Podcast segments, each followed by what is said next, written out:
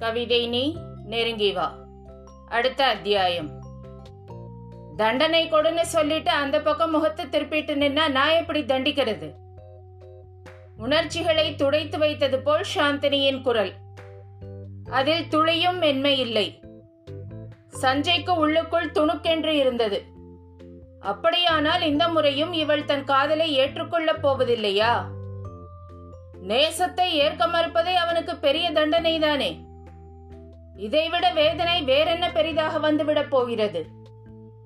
மனத்தின் அதிர்வுகளை கண்களில் தேக்கிக் கொண்டு அவள் முகம் நோக்கி திரும்பினான். கண்களும் கண்களும் நேர்கோட்டில் சந்தித்த நேரம். அவளும் நிறைய அழுதிருக்கிறாள்.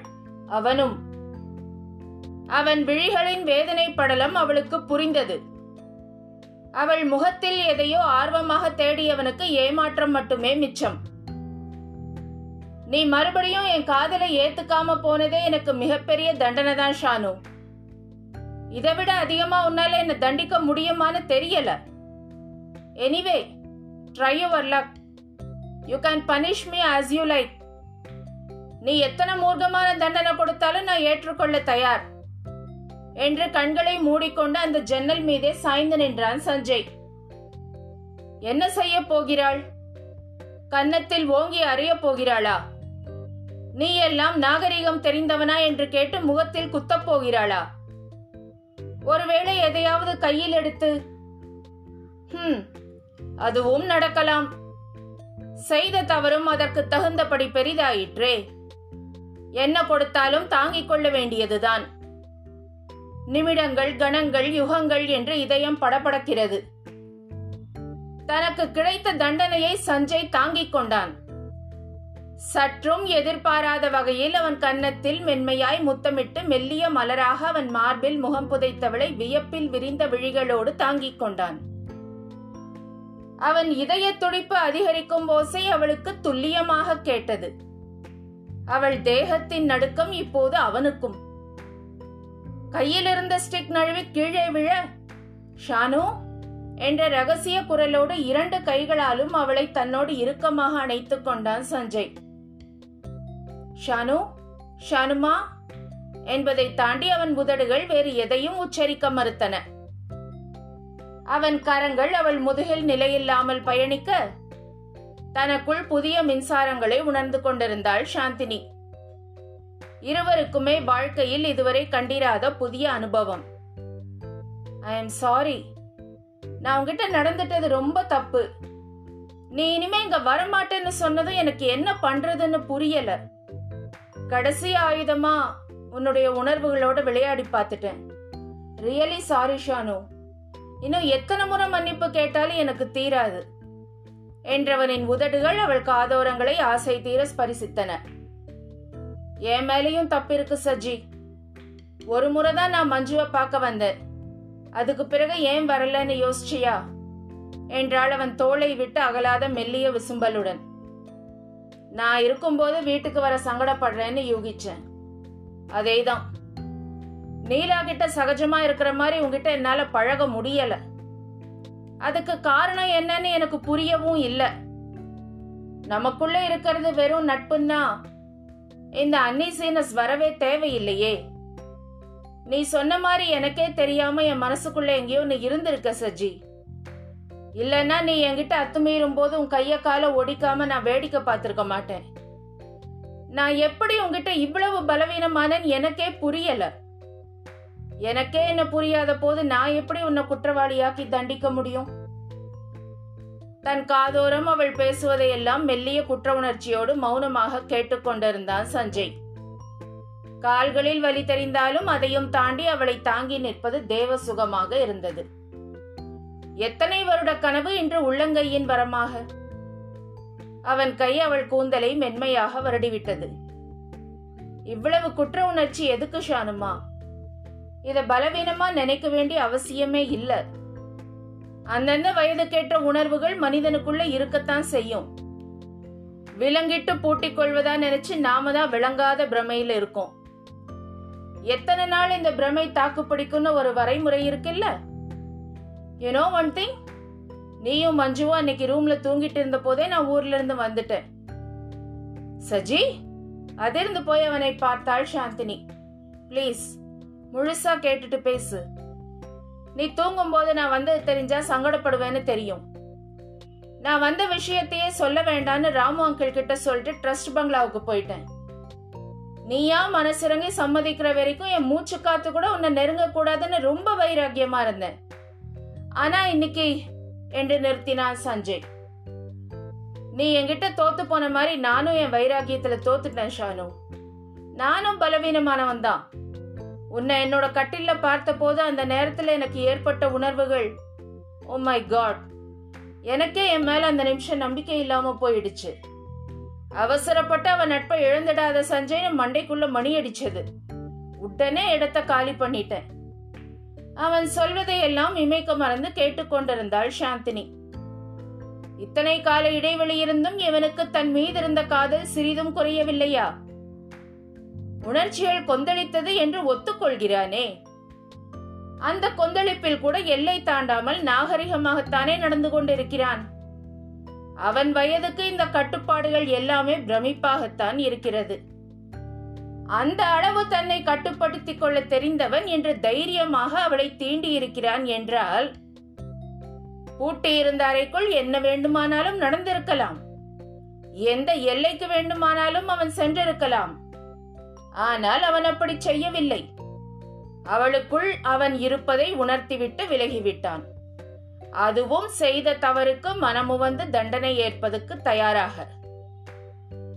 கல்லூரியில் இவன் தன் காதலை சொன்னபோது இவனை பற்றி அலசி ஆராய அப்போது ஏன் தோன்றவில்லை? சிறுவயதிலிருந்தே கௌதமன் தான் உனக்கு என்று சொல்லி வளர்க்கப்பட்டது காரணமா? கௌதமின் வெளித்தோற்றத்தின் மேல் கொண்டிருந்த மோகம் இவனை ஒதுக்கிவிடச் செய்ததா? மாமன் மகனின் சுயரூபம் தெரிந்த போது மாயை விலகி அந்த இடைவெளியில் இவன் மெல்ல இதயத்தில் நுழைந்து விட்டானா? என்ன? எதுவுமே பேசாம பார்த்துட்டே நிக்கிறிய ஷானு. உனக்குள்ள இன்னும் என்ன போராட்டம் நடந்துட்டு இருக்கு நீ யோசிக்கிறத பார்த்தா இன்னும் உனக்கு என் காதலை ஏத்துக்க முழுசா விருப்பம் இல்லையோன்னு. அதற்கு மேல் பேச விடாமல் அவன் உதடுகளை தன் விரல்களால் மூடினாள் சாந்தினி. ஏன் இத்தனை நாள் உன் காதலை என்னால உணர முடியலன்னு வருத்தப்படுறேன் சஜி. அவள் சொன்னதை கேட்டு ஷானு என்றவனின் கண்கள் உவகையில் மின்னின. அவளை இழுத்து அணைத்து முகம் முழுவதும் முத்தமிட்டான். தயக்கங்கள் அகற்றிய காதலின் மொழி. சஞ்சய் காட்டிய முரட்டுத்தனத்தில் அவளுக்கு மூச்சு திணறியது. மரத்து கிடந்த உணர்வுகளுக்கு புதிதாய் ஒரு உயிரோட்டம். பயங்கள் கரைந்து காணாமல் போய் ஒரு இதமான பாதுகாப்பு உணர்வு உள்ளே பரவுவதை உணர்ந்தாள். பெண்களுக்கே உரிய எச்சரிக்கை உணர்வு சரியான நேரத்தில் சிவப்பு கொடி பிடிக்க அவனிடமிருந்து மெல்ல தன்னை விடுவித்துக் கொண்டாள் சாந்தினி. தன் கால்களில் அப்போதுதான் அதிகபட்ச வேதனையை உணர்ந்தான் சஞ்சய். கீழே கிடந்த ஸ்டிக்கை எடுத்துக் கொடுக்கும்படி அவன் ஜாடை காட்ட ஐயோ இத்தனை நேரம் இவன் வலியோடு இருந்திருப்பானே. அதை கூட கவனிக்காமல் போனேனே என்று சாந்தினிக்கு பதறியது. ஸ்டிக்கை எடுத்து அவனிடம் கொடுத்தவள் அவனை கைத்தாங்கலாக அழைத்துச் சென்றபடி கடிகாரம் பார்க்க உணவு நேரத்தையும் தாண்டி இருந்தது மஞ்சுவுக்கு பசிக்காதா? போனவங்க இன்னும் வரலையே. உங்களுக்கு சாப்பாடு பரிமாற கூட ராமு அங்கிள் வந்து சேரலையே என்றாள் கவலையுடன். நீ இருந்து பார்த்துப்பேங்கிற தைரியத்துல அவர் ட்ரஸ்ட் பங்களாவுக்கு போயிட்டாரோ என்னவோ என்று லேசாக கண் சுமிட்டினான் சஞ்சய். ஓ உங்க வேலைதானா? மஞ்சுக்குட்டி சாப்பிட வேண்டாமா? அங்க திடீர்னு சாப்பாடு எப்படி? என்றாள் சாந்தினி. ஹோட்டல்ல பார்சல் வாங்கிட்டு போக சொல்லிட்டேன். ச்சே பாவம்பா. சின்ன குழந்தைக்கு ஹோட்டல் சாப்பாடு கொடுத்துட்டு இங்க என்ன கொஞ்சிட்டு இருக்காட்டி என்னவா? உங்களுக்கு நான் ரூமுக்கே சாப்பாடு கொண்டு வரவா? என்றாள். அவனை கைத்தாங்களாய் கட்டிலில் படுக்க வைத்துவிட்டு அவள் இடத்தை விட்டாகல சட்டென்று அவள் கையை பற்றி அவன் இழுக்க அவன் மீதே சரிந்தாள் சாந்தினி. சஜி உடம்புக்கு முடியாம இது என்ன விளையாட்டு? கால் வலிக்குன்னு ஏதோ மருந்து மாத்திரை கொடுத்திருப்பாங்கல்ல எங்க வச்சிருக்கீங்க? என்றாள் சாந்தினி. அந்த கார்னர் ஷெல்ஃப்ல இருக்கும். சாப்பிட்ட பிறகுதான் போட்டுக்கணும். அப்போ விடுங்க என்ன சாப்பாடு கொண்டு வரேன். ம்ஹும். எனக்கு இப்போ வேற பசி தெரியுது. கிடைக்குமா? அவன் கண்களிலும் குரலிலும் தாபம் வழிந்தோட அவளுக்கும் அடிநெஞ்சில் ஏதோ செய்தது. முதல்ல உங்க உடம்ப குணப்படுத்துங்க. அதுக்குன்னு நேரம் வரும் அப்ப பார்க்கலாம். என்று சட்டென்று அவனிடமிருந்து விலகி சமையலறை நோக்கி சென்றாள் சாந்தினி. பல நாள் கனவு கைகூடி வந்த சந்தோஷத்தில் நிம்மதியாக இமை மூடினான் சஞ்சய். அவன் இமைகளுக்குள் அப்பா அம்மா அண்ணன் சத்யா அண்ணி காருண்யா அத்தனை பேரும் வரிசையாக வந்து வாழ்த்துவிட்டு போனார்கள். தன் குடும்பத்தினரை பற்றிய நினைவுகளில் கண்மூடி கிடந்தவனை சஜி என்ற மென்மையான குரல் மீண்டும் நனவுக்கு இழுத்து வந்தது. கையில் தட்டோடு அன்னபூரணியாக எதிரில் நின்றாள் சாந்தினி. நீயும் சாப்பிடு. என்று அவளை அருகே அமரச் சொன்னான் நீங்க இதை சாப்பிடுங்க. நான் இன்னொரு பிளேட்ல தயிர் சாதம் மட்டும் கொண்டு வரேன். உங்களுக்கு மாத்திரை எடுத்து கொடுத்துட்டு அப்புறம் சாப்பிடுறேன்.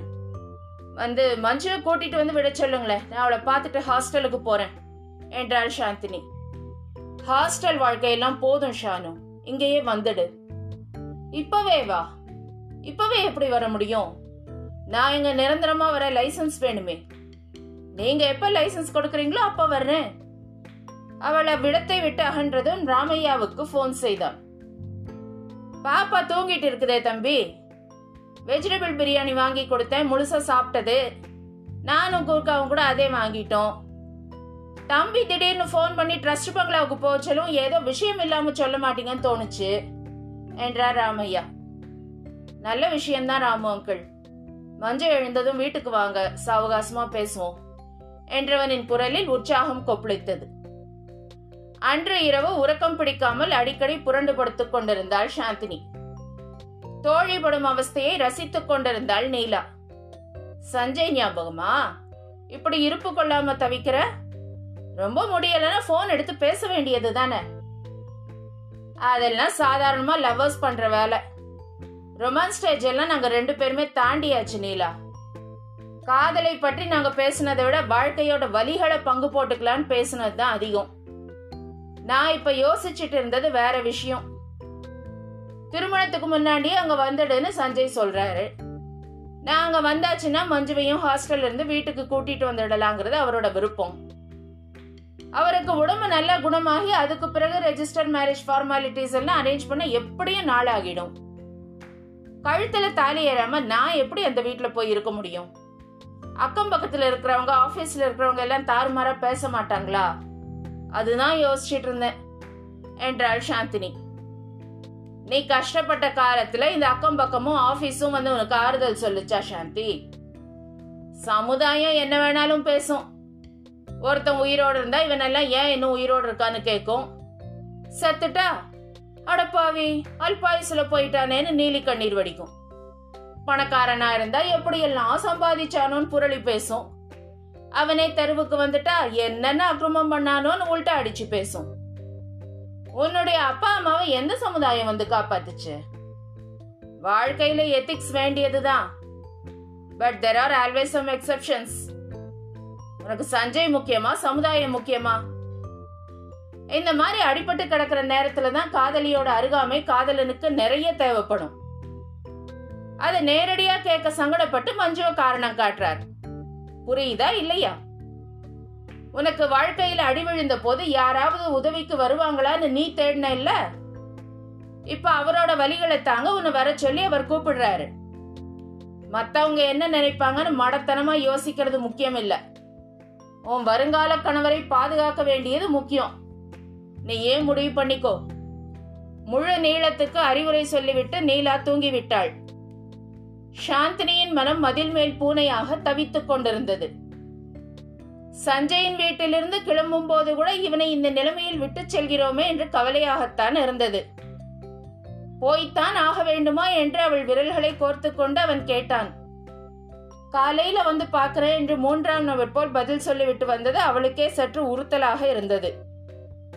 அவனை பார்த்து கொள்ள ராமு அங்கிள் இருக்கிறார் என்று தனக்குத்தானே குருட்டு சமாதானம் சொல்லிக் கொண்டாலும் மனத்துக்குள் என்னவோ இரைச்சல் மறுநாள் இருட்டு அரக்கனை குப்புறத் தள்ளிவிட்டு பொழுது புலர்ந்த வேளை.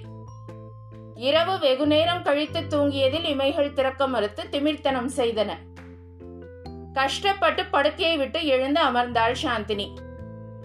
அதீதமான எண்ண ஓட்டங்களில் தலை விண்ணென்று தெரித்தது. Good morning. என்ன முடிவு பண்ணிருக்க?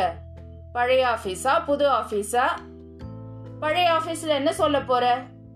உடனே ராஜினாமா கடிதம் அக்செப்ட் பண்ண மாட்டாங்க. இஸ்திரிக்கு தர வேண்டிய துணிகளை மூட்டை கட்டி கொண்டே கேட்டாள் நீலாம்பரி. பழைய ஆபீஸ்ல சிக் லீவ் கொடுத்துடலான்னு இருக்கேன். கொஞ்ச நாள் கழிச்சு ஹெட் ஆபீஸ்க்கு ராஜினாமா லெட்டர் அனுப்பிட்டு அவங்க அக்செப்ட் பண்ணிக்க போதுமான காரணம் கிடைச்ச மாதிரி இருக்கும். வெரி குட் ஐடியா அப்புறம் சஞ்சய் வீட்டுக்கு போறதுன்னு முடிவு பண்ணிட்டியா? எங்க வார்டன் ஆயிரத்தெட்டு கேள்வி கேட்பாங்க. உனக்கு கார்டியனா நான் தான் சைன் பண்ணியிருக்கேன். எதுவா இருந்தாலும் அவங்கள கன்வின்ஸ் பண்ற மாதிரி நானே பதில் சொல்றேன் என்றாள் நீலாம்பரி. என்னால எந்த முடிவுக்கும் வர முடியல நீலா. நைட் முழுக்க இதையே யோசிச்சு ஐ ஃபீல் சிக் நவ் என்று தலையை பிடித்து கொண்டாள் சாந்தினி. அடுக்கிக் கொண்டிருந்த துணிகளை அப்படியே வைத்துவிட்டு அவளையே உற்று பார்த்தாள் நீலாம்பரி. ஏதேதோ சொல்லி கடுமையாக திட்ட வேண்டும் என்று அவள் நாக்கு துடித்தது. சாந்தினி தானாக உணர்ந்து ஒரு முடிவுக்கு வரட்டும் என்று அமைதியாக இருந்து விட்டாள். ஆசை தீர வாளியிலிருந்த தண்ணீரை மொண்டு ஊற்றி தலைக்கு குளித்துவிட்டு வான்நீல காட்டன் புடவையை கட்டிக்கொண்டாள் சாந்தினி. இருக்கிறதா இல்லையா என்று தெரியாத அளவுக்கு சின்னதாக ஒரு பொட்டு. கூந்தலை கொத்தாய் அள்ளி மத்தியில் கிளிப்பிட்டு அடக்கிக் கொண்டாள். ஹஹா எம்டி லுக் வந்துடுச்சே. என்று தோழியை கர்வமாக பார்த்தாள் நீலாம்பரி. சும்மா இருடி. எங்க ராஜினாமா பண்ணாம நான் அங்க பதவி ஏத்துக்க முடியுமா? சஞ்சய் குணமாகற வரைக்கும் ஒப்புக்கு பாத்துக்க போறேன் இதுக்கு போய் பெருசா கேலி பண்ணிட்டு இருக்க நான் கிளம்பட்டுமா? மஞ்சுவை பார்த்துட்டு ஒர்க்ல ஜாயின் பண்ண சரியா இருக்கும். என்றாள் சாந்தினி. பிரேக்ஃபாஸ்ட் சஞ்சய் வீட்டுக்கு வரதா சொல்லியிருக்கேன்ப்பா. சாந்தினியை நெருங்கி வந்தாள் நீலாம்பரி. அவள் கன்னத்தை இரு கைகளிலும் ஏந்தி நெற்றியில் மென்மையாக முத்தமிட்டாள். உன் நல்ல மனசுக்கு உன் வாழ்க்கை எப்பவுமே நல்லாத்தான் இருக்கும் சாந்தி. இடையில வந்தது எல்லாமே கலைந்து செல்லும் மேக கூட்டம் போயிண்டி இட்ஸ் கான் இனிமே உனக்கு எந்த கஷ்டமும் வரப்போறதே இல்ல. இதுவரைக்கும் இருந்த இறுக்கமெல்லாம் குறைஞ்சு இனிமேலாவது உன் மனசுல ரொமான்டிக் ஃபீலிங்ஸ் வளர்த்துக்கோ. சஜி பாவம் தானே? என்று அவள் முகத்தையே குருகுரு என்று பார்த்தாள் நீலாம்பரி. தோழி செய்த கேலியால் சாந்தியின் முகத்தில் அந்திவான செம்மையோ குங்குமப்பூ நிறமோ ரோஜாவின் வண்ணமோ எதுவுமே பூக்கவில்லை. எப்போதும் போல உணர்வுகளை துடைத்து வைத்தது போல ஒரு முகம். என்ன பெண்ணிவள்? அந்த சஜியின் நிலை அதோ கதிதான் என்று நினைத்த நீலாம்பரிக்குத்தான் மிகவும் எரிச்சலாக இருந்தது. ஆட்டோ பிடித்து சஞ்சயின் வீட்டருகே சென்று இறங்கிய போது கூர்கா விரைப்பாக சல்யூட் அடித்து கேட்டை திறந்து விட்டான். உள்ளே நுழையும் போதே மஞ்சுவின் அழுகை ஒலி பத்து வீட்டுக்கு கேட்கும் போல இருந்தது. இட்லியும் சாம்பாரும் தட்டோடு சேர்ந்து டைனிங் டேபிள் மீது கொட்டி கிடக்க அழுததில் குழந்தையின் முகமெல்லாம் சிவந்து மூக்கு ஒழுகிக் கொண்டிருந்தது. சஞ்சய் கர்ச்சிஃப் கொண்டு அவள் முகத்தை சுத்தம் செய்ய அவன் மடியில் அமர்ந்து அவன் மார்பில் தலை சாய்த்து துக்கம் தாழாமல் விசும்பிக் கொண்டிருந்தாள் மஞ்சுஷா. சாந்தினியை பார்த்ததும் வா ஷானு என்று புன்னகையோடு வரவேற்றான் சஞ்சய். ஆகாய தேவதை ஒன்று பூமியில் நடந்து வந்ததை அவன் விழிகள் ரசித்தன. என்னாச்சு? ஏன் இப்படி? அங்கிருந்த கோலம் கண்டு திகைத்து நின்றாள் சாந்தினி. ஒவ்வொரு முறை ஹாஸ்டலுக்கு அனுப்பும் போதும் இதெல்லாம் நடக்கிறது தான் இன்னைக்கு பிடிவாதம் கொஞ்சம் அதிகமா இருக்கு. இன்னும் ஒரு வாய் கூட சாப்பிடல. இவளை எப்ப சாப்பிட வச்சு எப்ப ஸ்கூலுக்கு அனுப்புறது? சலிப்போடு சொன்னான் சஞ்சய். மடியில் உட்கார வச்சிருக்கீங்க? கால் வலிக்கலையா? என்றாள் சாந்தினி. வலிக்குது. அவ ஸ்கூலுக்கு கிளம்புற வரைக்கும் பல்ல கடிச்சு தாங்கிக்க வேண்டியதுதான். என்னோட ஒட்டிட்டு இருக்கணும்னு ஆசைப்படுவாளே என்றான் சஞ்சய். வாமா என்று சாந்தினியை வரவேற்று கொண்டே மற்றொரு தட்டில் டிஃபனை கொண்டு வந்து வைத்தார் ராமையா. மஞ்சு டேடிக்கு உடம்பு சரியில்லாத நேரத்துல இந்த மாதிரி கஷ்டப்படுத்தலாமா? நான் ஊட்டி விடுறேன் வா. ஸ்கூலுக்கு சீக்கிரம் போனா மேம் உன்னை குட் கேர்ள் சொல்லுவாங்கல்ல? எத்தனை முறை சாந்தினி அழைத்தும் மஞ்சுஷா அவள் முகத்தை கூட பார்ப்பதாக இல்லை. அவளாகவே கை கொடுத்து மஞ்சுவை அவன் மடியிலிருந்து தூக்கிய போது வரமாட்டேன் என்று பிடிவாதம் செய்தாள். ஒரு கையில் அவன் தலைமுடியை பற்றி கொண்டு மற்றொரு கையில் அவன் டி ஷர்ட்டை பிடித்து கொண்டு பள்ளி போல அவனிடம் ஒட்டி கொண்டிருந்தவளை எப்படி பிரித்து எடுப்பது என்றே தெரியவில்லை. மஞ்சு பாப்பா இங்க பாரு நேற்று இவங்களை அம்மான்னு நீ கூப்பிட்ட இல்ல. அவங்களுக்கு எவ்வளோ சந்தோஷம் தெரியுமா? இன்னைக்கும் அதே மாதிரி அவங்கள கூப்பிடுவியா? அவங்களே உனக்கு ஊட்டி விடுவாங்களாம். ராமையா அவளை அவனிடமிருந்து நிதானமாக பிரித்து எடுக்க முயன்றார். அவள் இன்னும் அவன் தலைமுடியை இறுக்கி பிடிக்க வலி தாங்க முடியாமல் முகத்தை சுளித்தான் சஞ்சய். அவனது நிலை கண்டு சாந்தினிக்கு வேதனையாக இருந்தது. அந்த நிலையிலும் சஞ்சய் பொறுமை இழக்காமல் இருந்ததையும் கவனித்தாள். நான் இவங்களை அம்மான்னு கூப்பிட மாட்டேன். அம்மான்னா வீட்டில் தான் இருப்பாங்க. விட்டுட்டு போக மாட்டாங்க. என் ஃப்ரெண்ட்ஸோட அம்மா எல்லாம் அவங்க வீட்டில் தான் இருப்பாங்களாம். இவங்க எனக்கு வேணாம். எனக்கு டேடி மட்டும் போதும் என்று அவன் தோள் மீது தலை சாய்த்து கொண்டாள் மஞ்சுஷா. சாந்தினி திகைப்போடு நின்றிருக்க அவள் கையை மெல்ல பற்றினான் சஞ்சய். நீ நேத்து அவளை விட்டுட்டு போயிட்ட கோவத்துல ஏதோ பேசிட்டு இருக்கா? தப்பா எடுத்துக்காத ஷானு என்றான். நான் எதுவும் தப்பா எடுத்துக்கல. இப்படியே பிடிவாதம் பிடிச்சிருந்தா எப்ப ஸ்கூலுக்கு போறது? என்றாள் சாந்தினி. இதெல்லாம் எங்களுக்கு பார்த்து பழக்கமாயிடுச்சு ஷானு. அப்படியே குண்டு கட்டா தூக்கி கார்ல போட்டு ஸ்கூல்ல கொண்டு போய் விட்டு வருவேன். இன்னைக்கு என்னால் அதுவும் முடியல. காரும் ரிப்பேர் நானும் ரிப்பேர் என்றான் சஞ்சய். தம்பி இன்னைக்கு ஒரு நாள் வேணா பாப்பா நம்ம வீட்டில் இருந்துட்டு போகட்டுமே. ரொம்ப பாவமா இருக்கு. ஸ்கூலுக்கு ஃபோன் பண்ணி சொல்லிடுங்க. இன்னும் கொஞ்ச நாள் தானே? இவங்க இங்க வந்துட்டா பாப்பாவையும் வீட்டுக்கே கூட்டிட்டு வந்துடலாம் என்று யோசனை சொன்னார் ராமையா. நாளைக்கு மட்டும் மஞ்சு அடம் பிடிக்காமலா இருக்க போற ராமு அங்கிள்? பெரியவங்களே பிடிவாதம் குறையாம இருக்கும்போது குழந்தைய சொல்லி என்ன செய்ய? என் கஷ்டம் புரிஞ்சு நடந்துக்கிறவங்க யாருமே இல்ல ராமு அங்கிள். மஞ்சு பாப்பா எந்திரிடா. அப்பாவுக்கு கால் வலிக்குது என்று துடித்தான் சஞ்சய். அவன் வலி தெரிந்ததும் அவனிடம் ஒட்டி கொண்டிருந்த குழந்தையை பிடுங்காத குறையாக தன்னோடு சேர்த்து கொண்டாள் சாந்தினி.